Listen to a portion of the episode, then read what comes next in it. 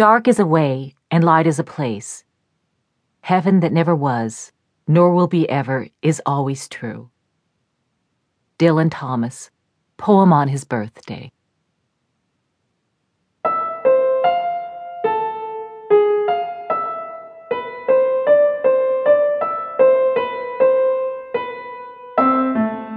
Simon & Schuster Audio presents The Glass Castle, a memoir by Jeannette Walls.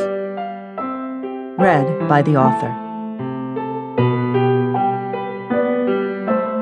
To John, for convincing me that everyone who is interesting has a past.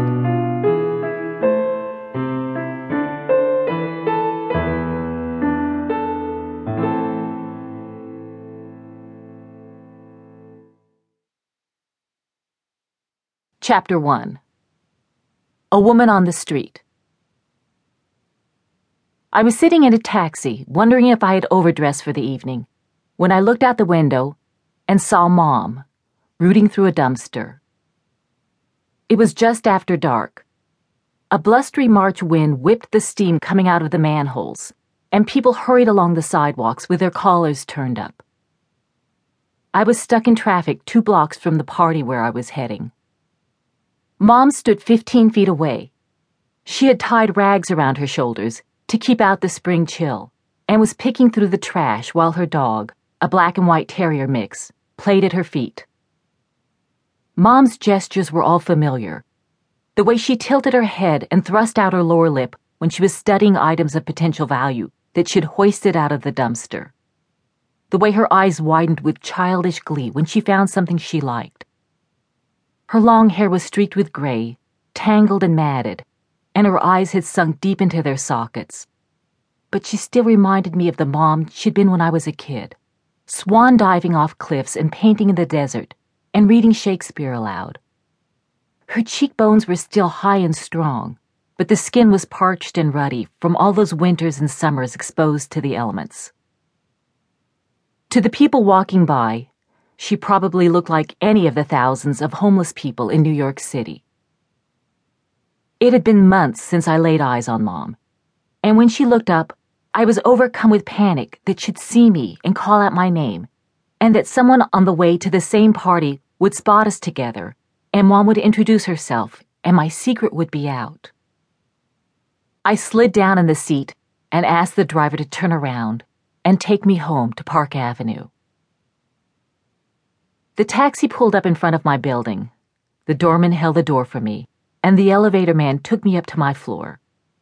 My husband was working late, as he did most nights, and the apartment was silent, except for the click of my heels on the polished wood floor. I was still rattled from seeing Mom. The unexpectedness of coming across her, the sight of her rooting happily through the dumpster. I put some Vivaldi on hoping the music would settle me down. I looked around the room. There were the turn of the century bronze and silver vases and the old books with worn leather spines that I'd collected at flea markets. There were the Georgian maps I'd framed, the Persian rugs, and the overstuffed leather armchair I liked to sink into at the end of the day. I tried to make a home for myself there, tried to turn the apartment into the sort of place where the person I wanted to be would live but I could never enjoy the room without worrying about mom and dad, huddled on a sidewalk grate somewhere. I fretted about them, but I was embarrassed by them too, and ashamed of myself for wearing pearls and living on Park Avenue while my parents were busy keeping warm and finding something to eat. What could I do? I tried to help them countless times, but Dad would insist they didn't need anything and Mom would ask for something silly like a perfume atomizer or a membership to a health club. They said they were living the way they wanted to. After ducking down in the taxi so Mom wouldn't see me, I hated myself. Hated my antiques, my clothes, and my apartment.